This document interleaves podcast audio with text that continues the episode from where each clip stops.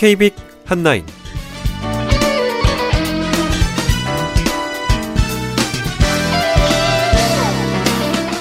안녕하십니까 2015년 11월 21일 토요일 KBIC 한나인 진행의 시각장애 앵커 이창훈입니다.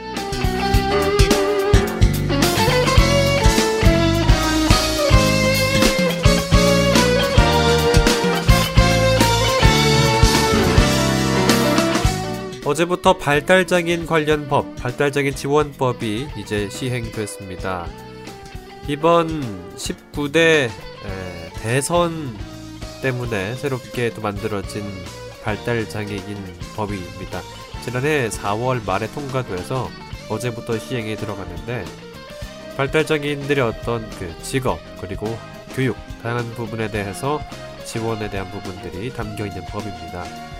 하지만 지난주에도 제가 지지난주에도 소개했다시피 성일중학교에 지적장애인들, 발달장애인들이 쓸 수 있는 공간들을 허락하지 않는 님비 현상이 심화되고 있습니다. 법 제정과 법 시행과 달리 아직까지 우리네 인식의 변화는 없는 것 참 많이 씁쓸한데요. 앞으로 지적장애 또 자폐성 장애인, 발달 장애인들에 대한 지원과 동시에 그들에 대한 인식의 변화를 있는 방안들이 어떤 것들이 있는지 모색이 필요한 시점입니다.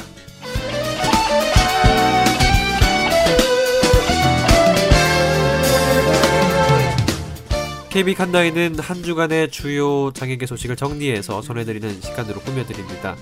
한 주간의 장애계 뉴스 그리고 이번 주는 강남 장애인복지관 소식 그리고 칼럼을 소개하는 시간들로 준비했습니다.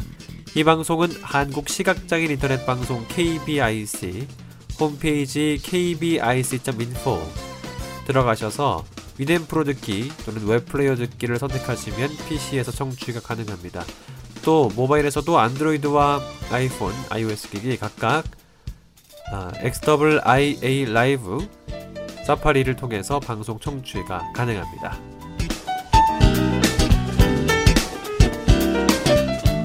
2015년 11월 21일 KBIC 한나인 지금부터 시작합니다.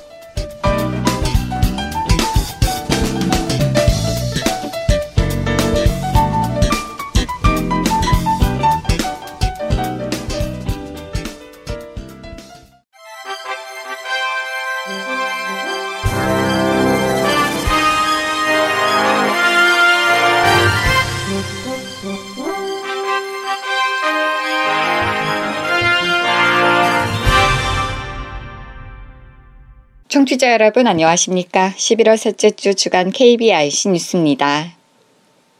한국시각장애인 연합회는 지난 17일 서울 여의도 이룸센터에서 제12회 2015 정보접근성 동향 세미나를 열었습니다. 이날 이병동 한국시각장애인 연합회장은 개회사에서 미흡한 국내 정보 접근성 준수 실태를 꼬집었습니다. 이 회장은 지난 2013년부터 장애인 차별 금지 및 권리 구제 등에 관한 법률에 따라 국내 모든 법인 웹사이트의 접근성 준수가 의무화됐다. 이에 웹 접근성 품질 인증을 획득한 사이트가 늘고 있지만 이는 인증만을 위한 형식적인 개선일 뿐 장애인 사용자의 실사용 환경은 나아지지 않는다고 지적했습니다. 이날 정보통신 접근성의 최근 동향 및 이슈 발표를 맡은 이성일 성균관대학교 교수는 현행 정보화 기본법과 장애인 차별 금지법이 미국과 일본, 유럽 등 해외 제도에 비해 구속력, 강제력이 약해 실효성이 없다며 부진한 정보 접근성 원인으로는 국내법 제도를 꼽았습니다. 이 교수는 또 우리나라에서는 정보 접근성 의무화가 공공기관이나 기업의 발전을 저해하는 규제로 여겨진다며 규제가 아닌 권리 확보 관점에서 접근해야 한다고 주장했습니다. 참석자들은 장애인들도 스마트폰 혁명의 산물인 모바일 기기와 웨어러블 등을 활용 편리한 삶을 누릴 수 있도록 정보 접근성 개선이 이루어져야 한다고 의견을 모았습니다. 한 인권단체가 임대주공 아파트의 엘리베이터 미설치를 이유로 한국토지주택공사 LH공사를 상대로 장애인 차별 구제 소송을 제기했습니다. 장애우 권익문제연구소는 어제 대구지법 상주지원에 상주시 무양동 임대주공 아파트의 엘리베이터 설치와 위자료 1천만 원 지급을 취지로 한 소송을 제기했습니다.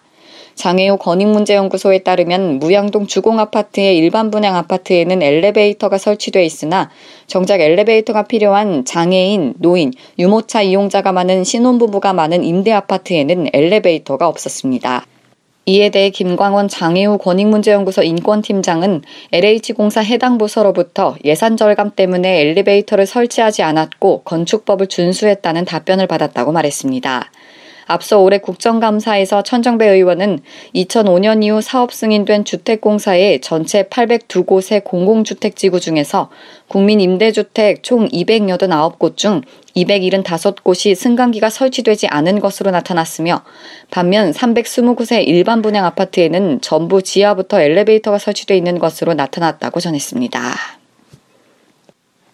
서울 시립장애인 생산품 판매 시설인 행복플러스 카페에서 일하는 직원 중 장애인은 22%에 불과한 것으로 드러났습니다. 서울시의회 새정치민주연합 우창윤 의원은 지난 17일 보건복지위원회 소관 장애인 관련 시설 및 거주시설에 대한 행정사무감사에서 서울시립 장애인 생산품 판매 시설에 대해 집중적으로 질의했습니다. 우창윤 서울시의원이 서울시립 장애인 생산품 판매 시설에서 받은 자료를 분석한 결과 행복플러스 카페에 일하는 장애인은 15명이고 비장애인은 51명인 것으로 나타났습니다. 우창현 의원은 타이페이시 산하의 모든 공공영역의 카페에서 발달장애인들이 중심이 돼 서비스하고 있음을 언급하면서 행복플러스 카페가 본연의 취지에 맞게 운영되고 있지 못하다고 강하게 질타했습니다. 의원은 전시 카페 사업의 주된 목적 중의 하나가 장애 인식 개선이라면 카페 내 장애인 고용 비율이 22%에 그치는 것은 생색내기 수준이라고 다그쳤습니다. 오 의원은 또한 행정사무감사 자료를 분석한 결과 장애인 1인당 연봉 총액은 670여만 원으로 비장애인 연봉 총액 3,070만 원에 비해 21.8%에 불과한 수치라고 전했습니다. 전국의 대학과 숙박시설에서 장애인 편의를 위한 시설을 갖추려 노력하고 있지만 아직 미흡한 부분이 많다는 조사 결과가 나왔습니다. 국가인권위원회는 올해 5월에서부터 7월까지 172명의 현장 모니터링단을 꾸려 전국 90개 대학교와 135개 중대형 관광 숙박시설을 대상으로 장애인 차별금지 이행 실태를 점검한 결과 이같이 조사됐다고 밝혔습니다. 인권위에 따르면 조사 대상 대학에 재학 중인 장애인 학생은 전체의 0.38%였으며 대학의 84.3%가 장애학생 지원 부서를 별도로 설치해 운용하고 있었습니다. 그러나 도서관의 휠체어 사용자용 좌석을 전체 좌석의 1% 이상 확보한 곳은 37.1%에 불과했고 휠체어 이용 학생의 편의를 위해 열람선 면적을 한 석당 0.9m 이상, 깊이 1.3m 이상 확보한 경우도 40.7%에 그쳤습니다. 인권위는 이행 실태 점검을 마친 뒤 해당 대학 숙박시설과 모니터링 결과를 공유하고 미흡한 항목에 대한 개선 계획 마련을 요구했습니다. 국가인권위원회가 정신병원 격리 강박 실태 조사 결과 발표 및 토론회를 개최했습니다. 지난해 인권위에 제기된 정신장애인 관련 인권침해 진정 사건 가운데 격리 강박 진전 사건은 354건으로 약 12.6%로 나타났고 격리 강박 과정에서 상해 및 사망 사건이 매년 발생하고 있는 것으로 조사됐습니다. 환자들이 언급한 격리 강박 과정에서 부당한 인권 침해는 설명 없는 격리 강박 시행 30.2%, 격리 강박 중 환자 존엄성 침해 20.6%, 욕설, 심리적인 인격 훼손 등 16.3% 등이었습니다. 환자와 의료인 직원들은 격리실 시설 보완점으로 독립적으로 사용할 수 있는 화장실, 청결 관련 시설 보완, 격리실 벽 등의 보호 시설 설치, 냉난반 시설 보완, 호출배 인터폰 설치를 제안했으며 특히 인권 사각지대로 격리실 개선의 필요성에 대해 시급성을 제기했습니다. 인권위는 이번 정신병원 격리 강박 실태 현장 조사와 설문조사 결과를 토대로 격리 강박 이유와 절차, 격리 강박 과정 등 인권 침해 문제, 격리 강박 시설 및 운영 관련 개선안을 제시할 예정입니다. 보건복지부는 주요 장애인 단체와 함께 장애인 정책 현안에 대해 논의하는 장애인 정책 협의체를 발족했습니다. 장애인 정책협의체는 지난 9월 22일에 개최된 장애인단체와 복지부 장관과의 간담회에서 장애계 현안에 대해 정부, 민간 간 상시적 소통 창구에 대한 필요성이 제기됨에 따라 구후속 조치의 일환으로 계획됐습니다. 협의체는 우선 9월 간담회에서 장애인 단체들이 제안한 건의 과제를 논의 아젠다로 운영하고 향후 장애 등급제 등 장애계 핵심 현안에 대해서도 논의해 나갈 예정입니다. 협의체에는 장애인 단체 총연맹, 장애인 단체 총연합회, 한국지체장애인협회, 한국농아인협회, 한국시각장애인연합회, 한국장애인개발원 및 회의별 안건 관련 주요 단체가 참여하게 됩니다. 복지부 관계자는 정책 현안에 대해 장애인 단체들과 상시적인 만남을 갖고 있으나 사안별로 참여 단체가 다르고 비정기적으로 이루어지는 점을 고려해 장애인 정책 협의체를 구성하게 됐다며 협의체는 격월로 개최하고 있어 현안이 있을 경우 수시로 만남을 가질 예정이라고 밝혔습니다. 청각장애인에게 전자금융거래 시 소리를 들어야 가능한 음성 안내 서비스 ARS로 본인 인증을 요구하는 등 청각장애인의 은행 이용 시 불편한 점들이 대폭 개선됩니다. 금융감독원은 청각장애인들의 금융거래 불편 해소를 위해 인증 방식 등 제도 개선을 올해 말까지 완료할 예정이라고 밝혔습니다. 기존의 스마트폰 모바일 뱅킹 공인인증서의 본인 인증 시 ARS 방식만 운용하던 신한, 국민, 하나, 기업, 씨티, SC, 광주 등 7개 은행은 금감원의 권유로 ARS 플러스 팝업 방식을 새로 도입했습니다. 이는 PC 화면에 인증번호를 동시에 표시한 후 스마트폰에 입력하는 방식으로 단순한 문자 서비스 인증 방식과 달리 이용자가 은행에서 걸려온 ARS 전화를 받아야만 인증번호가 화면에 표시되므로 휴대폰을 분실하지 않는 한 탈취될 위험이 없다고 금감원은 설명했습니다. 금관원은 또 단말기 지정 서비스와 OTP 이용 등으로 청각장애인이 금융거래 시 불편을 해소할 수 있도록 은행들이 적극적으로 안내토록 했습니다. OTP는 고정된 패스워드 대신 무작위로 생성되는 일회용 패스워드를 이용하는 사용자 인증 방식이며 이에 따라 국민은행과 의리은행은 청각장애인에게 OTP를 무료로 발급키로 했고 산업은행은 청각장애인이 영업정을 방문해 휴대폰 SM 인증 신청을 가능토록 서비스를 개선했습니다. 한국시각장애인복지관이 최근 플라스틱 재질의 시각장애인용 바둑판을 개발했습니다. 복지관은 올해 초 한국생산기술연구원의 지원을 받아 시각장애인용 바둑판을 설계한 후 금형을 만들어 현재 시제품을 제작한 상태입니다. 이번에 제작된 바둑판은 개선이 돌출돼 있어 교차선에 바둑돌을 끼워 맞추는 일본상 바둑판과는 달리 교차점의 구멍에 바둑알을 꽂는 방식으로 제작됐습니다. 복지관은 시각장애인 바둑의 저변 확대를 위해 향후 전국의 시각장애인 복지관 및 유관단체, 맹학교 등의 바둑판 200여 대를 무상 보급할 계획입니다. 복지관 관계자는 일본의 경우 1990년 초반 9줄 바둑판을 개발 보급하면서 시각장애 바둑의 토대가 마련됐다며 이번 시각장애인용 바둑판 개발로 시각장애인계 바둑의 저변 확대를 위한 기반이 마련된 만큼 앞으로 여가 활동과 정서 활동에 기여하는 놀이로 성장되길 바란다고 말했습니다. 지적장애인을 상대로 폭행과 성고문 등 엽기적인 학대 행위를 해 국민적 공분을 산 이른바 악마여고생 사건 일당 전원이 양형부당을 이유로 항소했습니다. 수원지법 평택지청에 따르면 성폭력 범죄 처벌 등에 관한 특례법 위반 등 혐의로 기소돼 1심에서 징역형을 선고받은 20살 대학생 김모 씨 등 5명이 13일에서 17일까지 법원에 항소장을 제출했습니다. 이들은 1심 법원이 선고한 형량이 무겁다는 취지로 항소장을 낸 것으로 전해졌습니다. 1심 재판부는 앞서 지난 11일 이 사건 주범 김 씨에 대해 징역 20년을 공범인 20살 대학생 이모 씨에게 징역 12년을 선고했습니다. 또 함께 기소된 16살 여고생 김모 양 등 3명에게 장기 15년에서 단기 7년, 장기 12년에 단기 7년, 장기 7년에 단기 5년의 부정기형을 각각 선고했습니다. 재판부는 당시 피고인들이 지적장애를 가진 피해자를 34시간 동안 강금 폭행하고 성희롱한 뒤 범죄를 인멸하기 위해 피해자의 장기 매매를 모의하는 등 인간으로서는 할 수 없는 극도의 잔혹성과 변태성을 수반한 범죄를 저질렀다며 쉽게 용서할 수 없는 범죄를 저지른 피고인들에게는 장기간의 사회적 격리가 필요하다고 선고 이유를 밝혔습니다. 앞서 이들은 지난 4월 25일에서 27일 경기 평택시 서정동 한 모텔에서 지적장애 3급 20살 A씨를 34시간 동안 감금한 채 마구 때리고 성추행하는 엽기적인 학대 행위를 한 혐의로 구속 기소됐습니다. 시각장애인을 위해 인도나 지하철역 등지에는 점자 블록이 깔려 있는데요. 조사를 해봤더니 10곳 가운데 4곳은 엉터리로 설치돼 있었다고 합니다. MBN 황재현 기자의 보도입니다. 시각장애인 하연주 씨의 퇴근길입니다.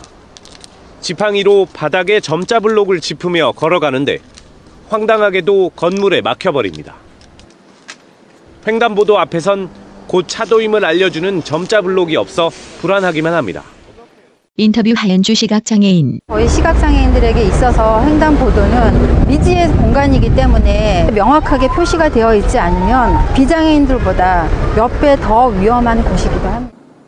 이처럼 점자 블록이 끊겨 있는 인도는 주변에서 쉽게 찾아볼 수 있습니다. 점자 블록이 반드시 있어야 하는 버스 정류장의 경우에도 옆으론 끊겨 있는 곳이 많습니다.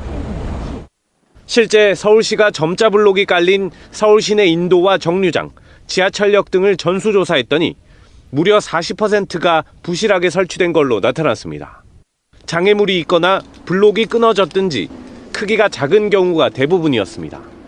인터뷰 이종만 서울시 장애인 자립지원과장 40% 정도가 그 중에서 한 15%는 파손이 됐다든가 이래 돼 있고 어, 나머지 25%는 어, 아예 설치가 되지 않았었습니다. 전체를 바꾸려면 280억 원의 예산이 필요하지만 내년에 신청한 예산은 80억 원. 상당 기간 시각장애인들의 불편은 이어질 전망입니다. MBN 뉴스 황지연입니다. 장애인 주차증을 위변조에서 차량에 붙이고 다니며 사용하는 파렴치 행위가 기승을 부리고 있습니다. 경찰의 대대적인 단속으로 무더기 형사 입건했습니다. KBS 개연우 기자의 보도입니다. 고속도로 휴게소의 장애인 주차구역입니다. 경찰이 운전자를 상대로 장애인 주차증을 확인합니다. 자세히 보니 위조된 것으로 뒷면은 아예 흰종입니다. 녹취 경찰 이거 복사네 복사 홀로그램도 없고 녹취 운전자 음성 변조 죄송합니다. 이 차량의 장애인 주차증은 모서리 부분이 심하게 훼손됐습니다. 코팅이 벗겨진 주차증에 원래 차량 번호가 아닌 다른 번호를 써놓은 겁니다. 집에 있길래 그냥 개인적으로 해서 묵으시나 원래 흘러갖고 있어요. 녹취 운전자 음성 변조 집에 있길래 그냥 개인적으로 해서 호기심 삼아 원래 글자는 흐려서 죄송합니다. 이미 발급이 중지된 예전 양식의 주차증을 위조 사용하는 경우도 있습니다. 인터뷰 정병찬 서울 강동경찰서 교통조사계장 한 번 나가면은 두세 건 정도 적발되도록 비리를 합니다. 원인은 애초부터 허술하게 발급되었기 때문에 보여집니다. 엉터리 장애인 주차증이 많은 건 위조가 어렵지 않기 때문입니다. 보건복지부는 위조 방지 대책을 검토 중이라고 밝혔습니다. 녹취 보건복지부 관계자 코팅지를 떼면은 컴퓨터 인쇄가 된 글자가 나오 띄어 같이 붙어 매집을 쓰지 못하게끔 좀 여러 가지 방안을 지금 코팅지를 떼면 컴퓨터로 인쇄된 글자가 같이 붙어서 나와서 매직으로 쓰지 못하게 여러 가지 방안을 검토 중입니다. 서울 강동경찰서 교통범죄 수사팀은 최근 한 달여 동안 장애인 주차증을 위조하거나 부정 사용한 혐의 등으로 20여 명을 형사 입건했습니다. 또 돈을 받고 조직적으로 주차증을 위조해주는 곳이 있는지 수사를 확대하고 있습니다. KBS 뉴스 개연우입니다. 세상을 단 한 번도 본 적 없는 시각장애인 여중생 피아니스트가 자신이 직접 지은 곡들로 독주회를 열었습니다. 불과 14살 나이에 수백 곡을 작곡한 이 믿기 어려운 소녀가 세상에 들려주는 희망의 연주, KBS 김PD라 기자가 전해드립니다. 따스한 햇살 같은 느낌의 곡이 작은 호란에 메아리 칩니다. 휘파람새의 경쾌한 소리와 독수리의 매서운 날갯짓, 피아노도 악보도 단 한 번 본 적 없지만 마음으로 상상해본 풍경들이 가녀린 손끝에서 아름다운 선율로 피어납니다. 인터뷰 이명란 관객 못 보는 사람이라고 생각할 수 없을 정도로 잘 표현력이 아주 풍부하게 태어날 때부터 망막 이상으로 앞을 보지 못한 유지민 양. 3살 때 즉흥 연주를 시작했고 10살 때 예술의 전당 음악영재 아카데미에 입학했습니다. 즉흥적으로 곡을 연주해 녹음하면 선생님이 그 리듬을 악보로 옮기는 방식으로 수백 곡을 직접 만들었습니다. 인터뷰 유진선 작곡가 그래서 어떠한 주제를 하나 던져주면 그 주제를 가지고 계속적으로 발전을 막 무한대로까지 결국은 천부적인 거라는 거죠. 장애를 가진 음악 신동이라는 수식어를 넘어서 지민이는 희망을, 기적을 연주하기 위해 세상 속으로 나갑니다. 인터뷰 유지민 피아니스트 겸 작곡가 아름다운 음악을 많이 만들어서 사람들을 행복하게 해주고 싶어요. KBS 뉴스 김비치랍니다. 이상으로 11월 셋째 주 주간 KBRC 뉴스를 마칩니다. 지금까지 진행의 남서영이었습니다. 고맙습니다.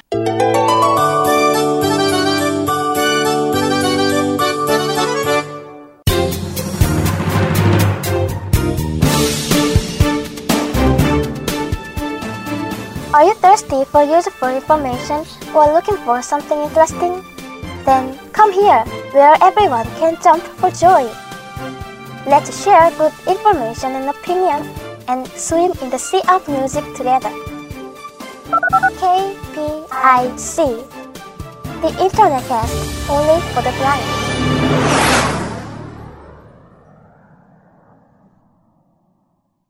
이번 주는 강남 장애인 복지관 소식을 듣는 시간입니다. 어, 이번 달도 역시 강남 장애인 복지관 김신지 사회복지사 연결해서 이야기 들어보겠습니다. 안녕하세요.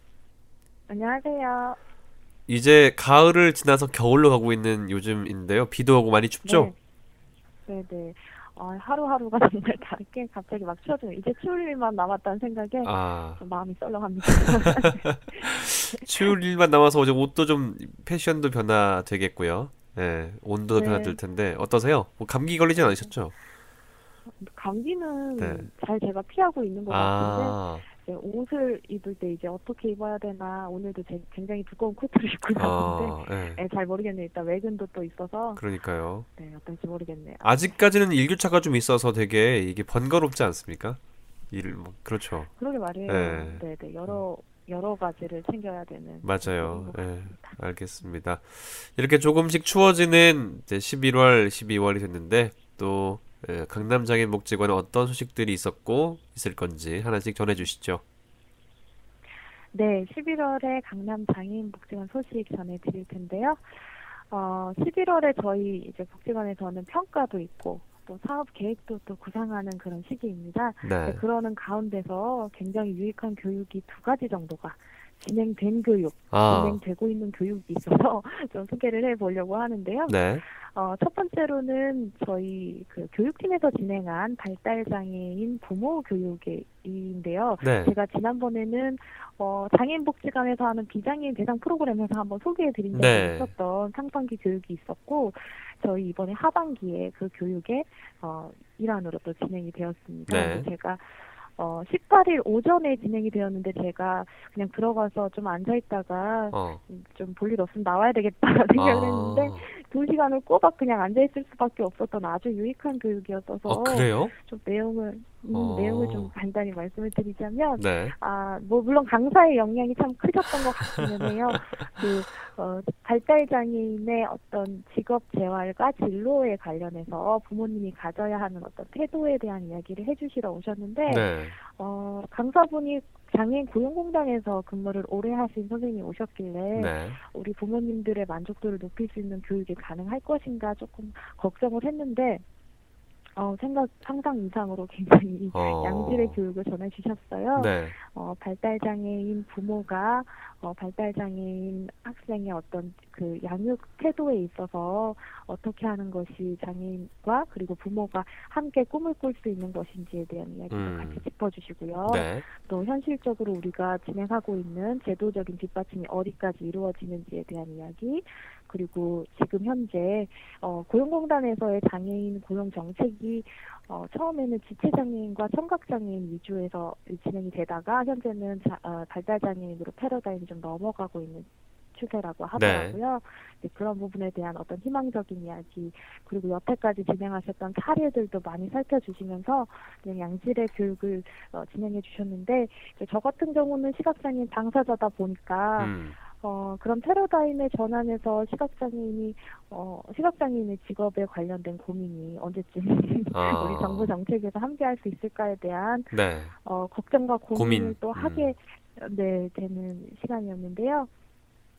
네, 어, 부모님들의 만족도가 어땠는지 제가 살펴, 살펴보지는 못했지만, 어, 질문도 많이 하시고, 아하. 굉장히 또 꿈을 또 가지시는 부모님도 계셨던 것 같더라고요. 네. 그 양질의 교육이 또 진행되어서 아주 기쁜 마음으로 한번 소개를 해봐드렸고요. 네.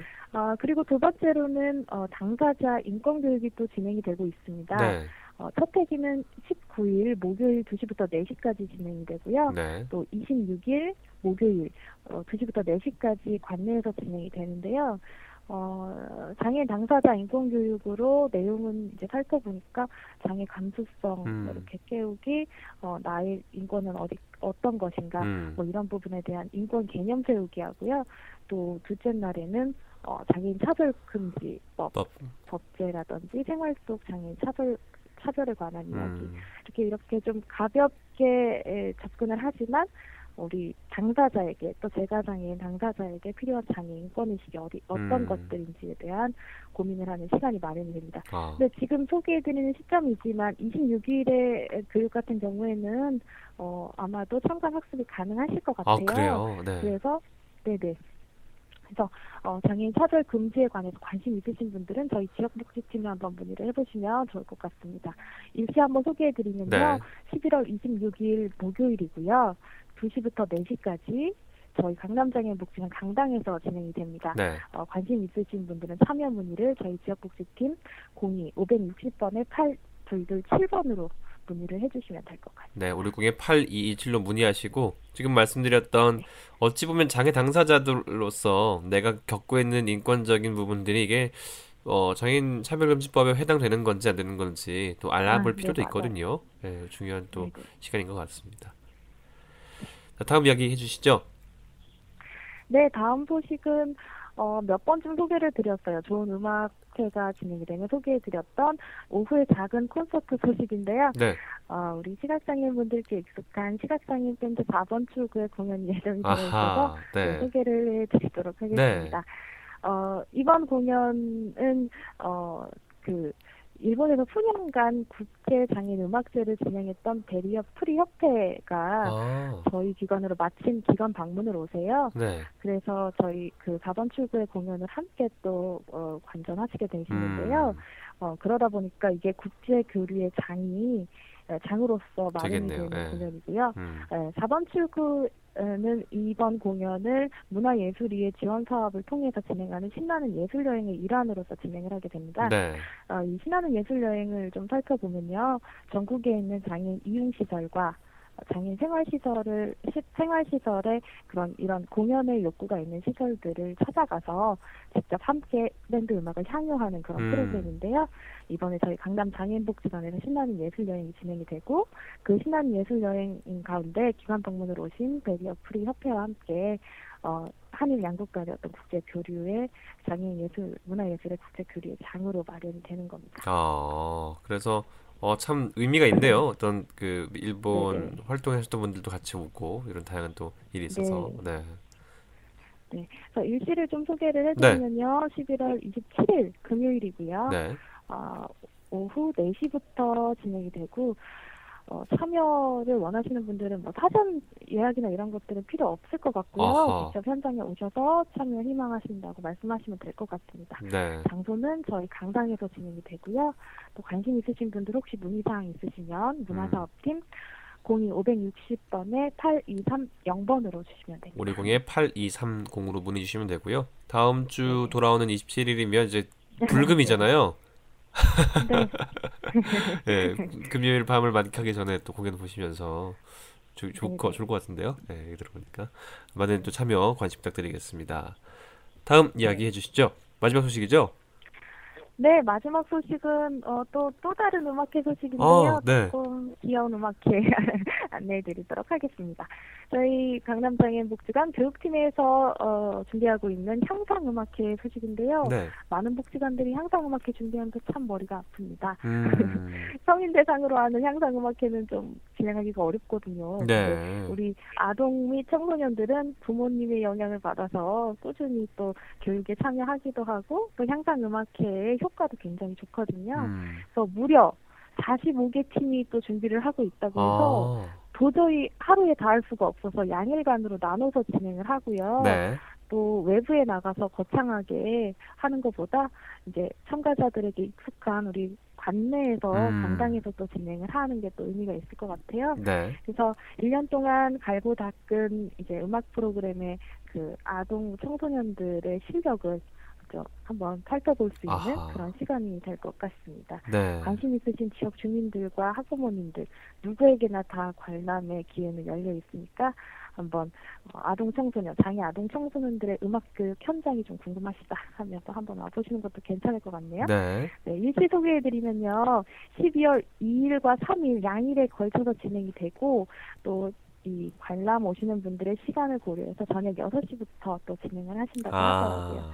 아. 어, 참여 팀을 좀 살펴보면 뭐 피아노, 바이올린, 플룻, 리코더 그리고 사물놀이 얘기까지 굉장히 다채로워서 지루하지 않게 또 보실 음. 수 있으실 것 같아요. 음. 그래서 참여 희망하시면 저희 교육팀 어, 02560에 8212 8212번으로 전화 주셔서 네, 문의해 보시면 좋을 것 같습니다. 560에 8212입니다.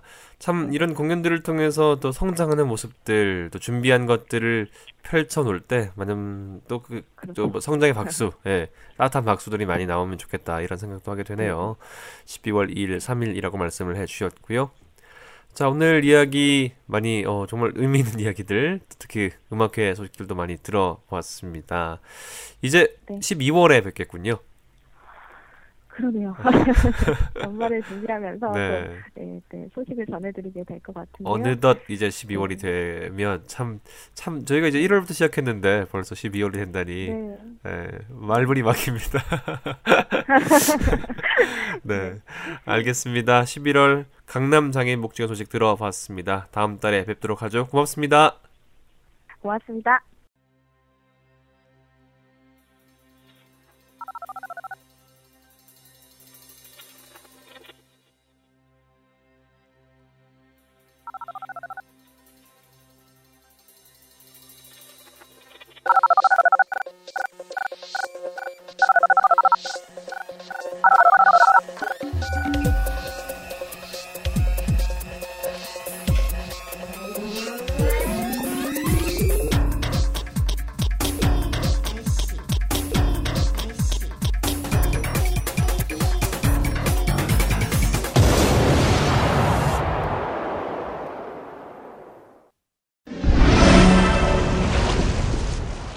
토크 콘서트를 먼저 좀 얘기를 해봐야 될 것 같아요. 어떤 계기로 토크 콘서트를 하게 됐고 누구랑 하게 됐어요? 어, 지난 목요일 날 어, 오후 4시부터 음. 6시까지 숙명여자대학교 100주년 기념관에서 음. 어, 이창훈 앵커님, 음. 네, 창훈 형하고 같이 둘이서 토크 콘서트를 진행을 했고요. 네. 예전에 이제 이명근, 명근이 형하고 저하고 창훈 형하고 셋이서 네. 이창훈 과 마주보기라는 네네. 토크 콘서트 했던 얘기를 여기서도 한 적이 있었는데 어, 네. 이번에는 명근이 형이 지금 미국에 가 계신 이제 공부를 하러 가 계신 바람에 음. 창훈 형하고 둘이 하게 됐어요. 그래서 타이틀을 어떤 걸로 할까 하다가 토크 콘서트 이류로 하자. 어. 네. 일단 성이 이씨와 류씨로 네네. 하고 그리고 이류라는 걸 일단 성 두 개를 합쳐 보니까 의미 있는 말이 되더라고요. 달을 이류하면 이자에 사실 네. 아 달을 이 달을 이자에 흐를 유자. 이류하면은 사실 삼류 이류 네, 인류, 이류, 삼류. 네, 그래서 삼류와 인류의 중간에서 모두를 아우른다 해서 뭐 아, 그런- 그런, 의미도 있겠지만 아, 그런 의미도 할 수 있겠다. 저희가 그- 초점을 맞춘 것은 이제 다른 흐름이라는 네, 거죠. 그렇군요. 그러니까 저와 창훈이 형 서로 두 사람의 인생이 같은 흐름, 흐름일 수가 없잖아요. 네. 서로 다른 흐름에서 바라보는 이런 여러 가지 이야기를 하면서 또 서로 다른 두 흐름의 조화 토크 콘서트 2류였거든요. 오. 그 서로 다른 두 흐름이 조화돼서 또 우리에 대한 이야기, 시각장애와 시각장애인에 대한 또 우리의 음. 다름에 대한 이런 이야기를 알려보자라는 취지와 의미를 담아서 네. 네, 하게 됐고요. 숙명 점역봉사단이라는 단체가 있어요. 그곳에 단장님께서 이 음. 자리를 귀한 자리를 만들어 주셔서 네. 이번에 하게 됐습니다. 그렇군요. 어쨌든 그 귀한 자리에서 여러 가지 이야기도 하고 네. 재밌게 놀았죠. 네, 뭐 노래도 듀엣곡도 한곡 하고 음. 옆에서 이제 우리 권순철 선생님께서 네, 열심히 녹음을 해서 네. 편집을 해주셔서 이제 곧 에피소드로 KBS 특집 방송 네. 팟캐스트로. 업로드가 된다고 합니다. 서로 다른 두 흐름의 조화 토크 콘서트 이류 지금부터 시작하겠습니다. 반갑습니다. 저희 소개 제대로 하고 진행하도록 하죠. 반갑습니다. 저는 국내 첫 장애인 앵커 시각장애 이창훈입니다. 반갑습니다. 와. 네. 저는 방송인 옆에 서서 참, 네. 저는 평범한 대학생이고요. 지금 서강대학교에서 마지막 학기 다니고 있는 대학생 류창동이라고 합니다. 반갑습니다. 들으시는 분의 입장이 잠깐 돼보니까요, 제가 정말 다양한 얘기를 많이 들었다라는 생각이 들 것 같아요. 그리고 근데 너무 이런저런 얘기를 하다 보니까 어, 결국은 어떤 얘기를 하고 싶을까라는 의문도 갖게 될 것 같기도 합니다. 네, 그래서요? 그래서 마지막으로 제가 방점을 포인트를 찍고 싶은 이야기는요. 제가 아까 유니버설 디자인에 대해서 막 극찬을 찬양을 하고 막 그랬던 것처럼 어, 장애라는 부분이요. 일단 장애뿐만이 아니라 사람들은 내가 가지고 있는 정체성에 없는 부분에 대해서는 좀 많이 이질감을 느끼는 것 같아요. 네. 뭐 남녀 평등이라는 말이 막 유행한 지가 이제 오래 자리 잡은 지 오래되기도 했지만 남성이 여성을 아는 거에는 어느 한계가 존재할 수밖에 없잖아요. 같은 시간 투자, 투자했을 때 대비 그런 것처럼 비장애인이라고 불리는 사람들이 장애인이라고 불리는 사람에 대해서 공감을 하는 그런 부분에 있어서도 저는 한계가 있다고 표현하고 싶진 않고 어느 정도 시간이 좀 더 걸린다 네, 라는 표현으로 하고 싶은데요.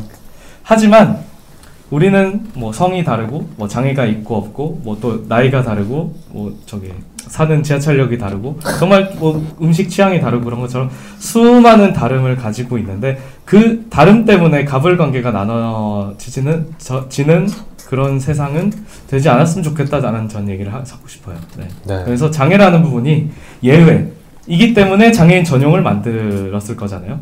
또 장애라는 부분이 특별할 거다라고 생각하기 때문에 수능을 안 볼 것만 같고, 네. 또 요리를 못 할 것만 같고, 아니면 정말 다른 세상을 바라볼 것 같고, 이렇게 생각을 하지만, 지금까지 뭐 스마트폰 쓰는 것도 보셨고, 여러 가지 살아가고 있는 얘기도 들으셨지만, 결국 살아가는 건 다 똑같아요. 단지 거기에 임하는, 접근하는 방법이 조금 다를 뿐이다. 네, 라는 이야기를 하고 싶어요. 그래서 저는 이 다름이라는 게 뭐 사람들이 시각장애인을 익숙하게 받아들이는 사회라는 이런 좁은 느낌이 아니라 각자가 가진 다름에 대해서 좀 더 열리어 져 있는 사회를 만들기 위해서 저희가 이 씨나 제가 계속 이런 자리에서 가볍게 때로는 무겁게 이런 얘기들을 풀어가는 게 아닌가라고 생각을 합니다. 네. 어, 말씀이 좀 박수 좀 쳐주세요. 네. 저는 아까 처음에 시작하셨을 때 장애 인식 개선이라는 말씀을 하셨잖아요. 네. 어쨌든 근데 저희는 여기 이곳에 장애인으로 앉아 있게 되는 셈이 됐습니다. 네. 근데 저는 사실 제가 장애인이다라고 인, 인식했던 순간은 8살 이후였어요. 제가 2개월, 7개월 뇌수막염으로 장애인이 됐는데 네.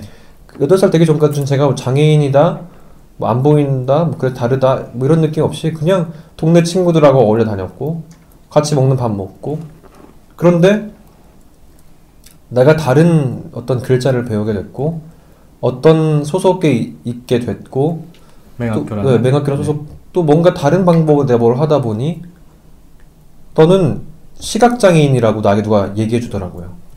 그리고 그런 관점에서 사회들은 나를 보게 되고 어, 선생님들도 그렇게 가르치게 되고. 복지 카드를 발급해주고. 그런데 복지 카드가 발급됐고. 네. 그러니까 사회에 살아오면서 규정된 어떤 장애라는 하나의 흐름 안에 우리 모두가 갇혀 있다는 느낌들을 많이 받게 됩니다. 장애인이라서 장애인으로서 장애임에도 불구하고라는 어 불구하고 정말. 그런 단어들. 장애도 좌절하지 않고. 저는 제가 뉴스 앵커가 된 부분은 분명히 그뭐첫 장애인 앵커를 뽑았지만 장애인을 장애를 극복하고 앵커가 되지 않았어요. 장애를 극복했으면 보이셔야죠. 여러분이 안- 여러분이 네. 예. 시각장애 극복한 건 여러분 시력이 생기는 거예요. 네. 저희 기준에선. 그러니까 네. 저는 절대로 장애를 극복하고 앵커가 되지 않았고요. 네. 제가 할 수 있는 또 다른 점자를 읽을 수 있고 목소리가 좋잖아요. 아 웃지 마세요. 그렇죠. 네. 은근슬쩍 전화하는, 네. 네. 그런 어쨌든 나 다 갖고 있는 어떤 특성과 능력에 따라서 방송을 했는데 많은 분들은 장애를 극복하고 그러니까 여러 각자가 포장을 하나요, 하네요. 네, 사회와 어떤 구조와 제도가 장애라는 어떤 틀 안에서 우리를 묶으려고 하는 경향이 되게 많은 것 같아요. 장애인이기 때문에 장애인으로서 장애인임에도 불구하고라는 어떤 말을 사용해서 어떤 사람들은 어, 편하게 대하지 못하고 또는 그러니까 방송이란 매체를 통해서는 굉장히 어, 장애인을 불쌍한 사람으로 만들기도 하고 어떤 사람은 그런 아까 제가 말했던 그런 여러 가지 미사 여부를 통해서 장애인은 대단한 사람으로 만들기도 하는 부분들 일상에서 함께 살아가는 사람들이 아닌 우리와 조금 다르지만 장애인이라는 장애라는 것 안에 우리를 포함시킨 그런 존재로 여기기 때문에 조금 더 다가오기가 조금 더 함께하기가 불편할 수 있다라는 느낌이 들었습니다. 제가 얘기하는 이유는 네. 우리가 하는 일상적인 얘기가 여러분들 되게 생소하고 재밌죠. 신기하죠. 네. 이런 것들이 전 생소하지 않고 아 그만해 다 알고 있어 식상한 식상해졌으면 좋겠어요. 네. 그러기 위해서는 이곳에 왔고 여러분들 앞에서 여러분과 별 다르지 않은 이야기들을 네. 함께 살아가고 함께 먹고 함께 즐기고 공부하는 그런 이야기들을 나눴습니다. 하지만 방법적인 부분에서 조금은 다를 수 있겠죠. 네. 그런 얘기들을 하기 위해서 이 자리에 왔는데 오늘뿐만이 아니겠죠. 앞으로 저희는 계속 할 거고요. 사실 네. 여러분 몇 번 더 오고 싶어요. 왜냐면 제가 풀어지 못한 얘기가 정말 많거든요. 저 아까 뭐 이틀 밤낮이 부족하다라는 네. 우스갯소리를 했지만 네, 제가 얘기하고 싶은 당점은 그겁니다. 네. 규정된 틀 속에서 장애인을 바라보지 말고 네. 각 개인을 한 사람으로 봐줬으면 좋겠어요. 네. 유, 류 씨는 시각장애 대학생이지만 그 안에도 유, 유창동 씨가 기본 류 씨는 류 씨라는 유창동이라는 이름 안에 그 다 포함되어 있는 거죠. 포함이 돼 있죠. 반에 그냥 제가 들어가는 남자고 대학생인 거랑 똑같은 선상에서 전 시각장애인인 거기 때문에 네, 여러분들 저희들을 그리고 여러분 함께한 사람들을 그리고 앞으로 만날 사람들 또는 언론에서 만날 사람들이 그냥 불쌍한 장애인이 아닌 우리와 함께 이 동시대를 살아가는 사람이다라는 인식으로 그런 마음으로 봐줬으면 좋겠다라고 하면서 네. 제 얘기는 마무리하도록 하겠습니다.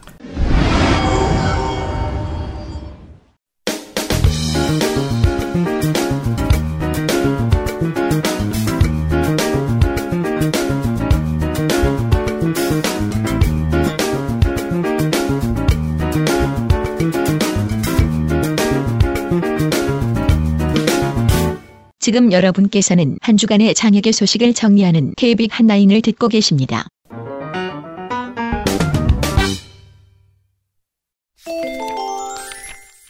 안녕하세요. KB 카톡에서는 청취자 여러분과 같이 고민하고 최신 정보를 전하는 글을 매주 선정해서 소개해 드리고 있는데요.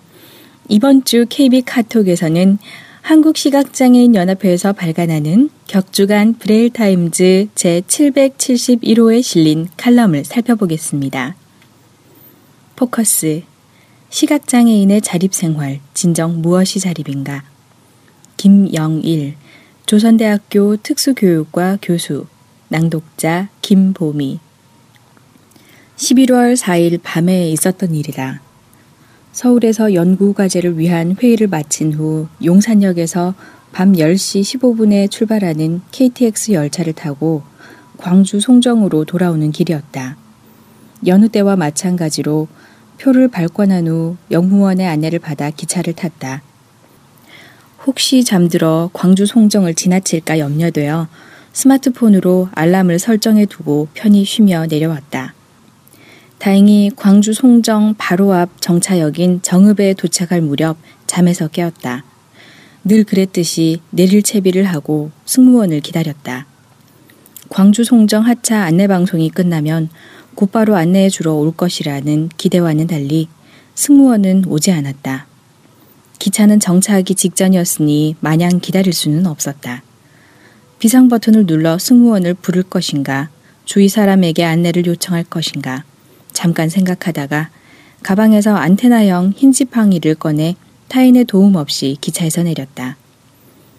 승강장에는 광주 송정역 직원이 나와 있었다. 지팡이는 다시 접어 가방에 넣고 나서 안내를 받아 미리 예약해둔 장애인 콜택시를 타고 귀가하였다. 시각장애인 독자 여러분은 이와 같은 상황을 경험한 적이 있는가? 이러한 상황에 직면하면 주로 어떻게 대처하는가? 10월 15일은 흰지팡이의 날이다.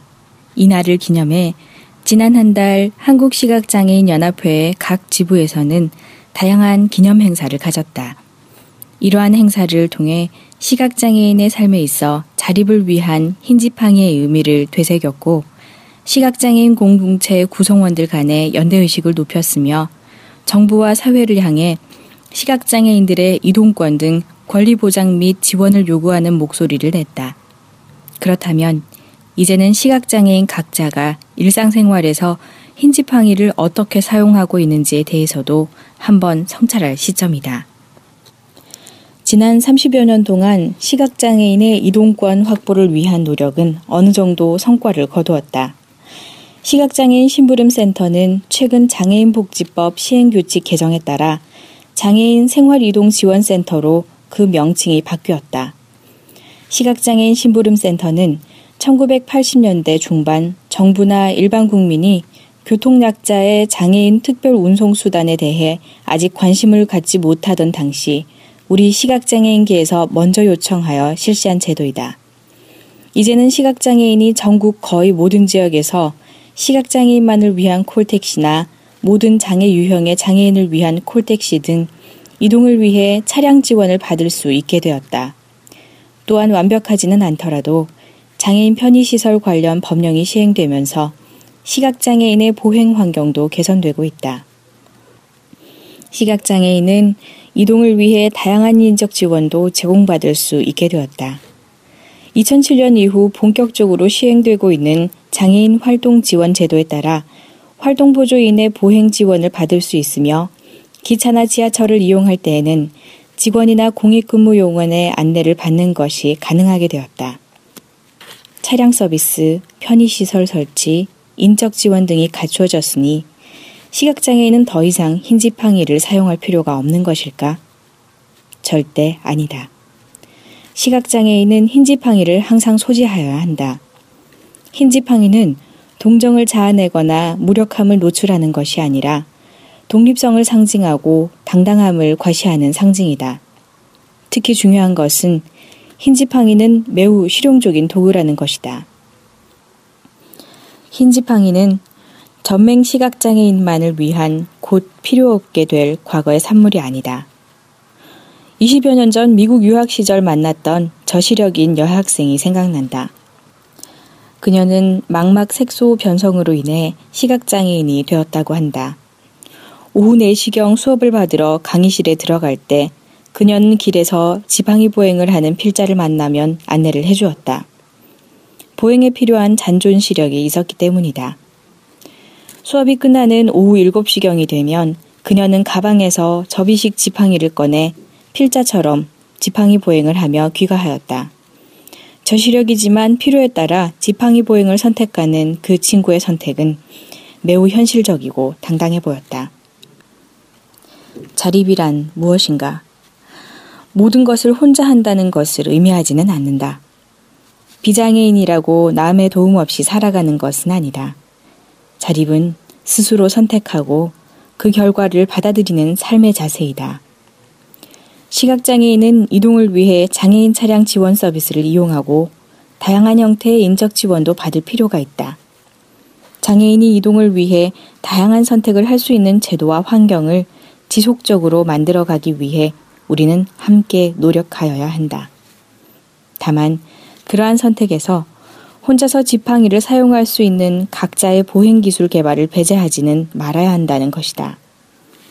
시각장애인이 흰 지팡이를 사용하지 않으면 비장애인에게 흰 지팡이는 시각장애인의 자립을 상징한다고 말할 수 없기 때문이다. 감사합니다.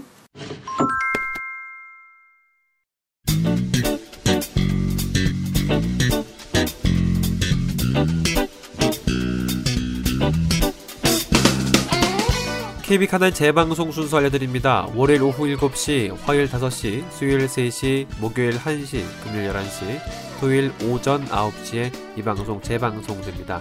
또 이 방송은 팟캐스트와 팟빵에서 KBIC 또는 KBIC 한라인 검색하시면 재청취가 가능합니다.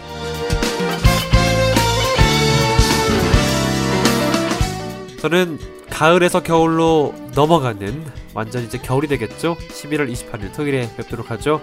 끝까지 함께 해주신 여러분 고맙습니다.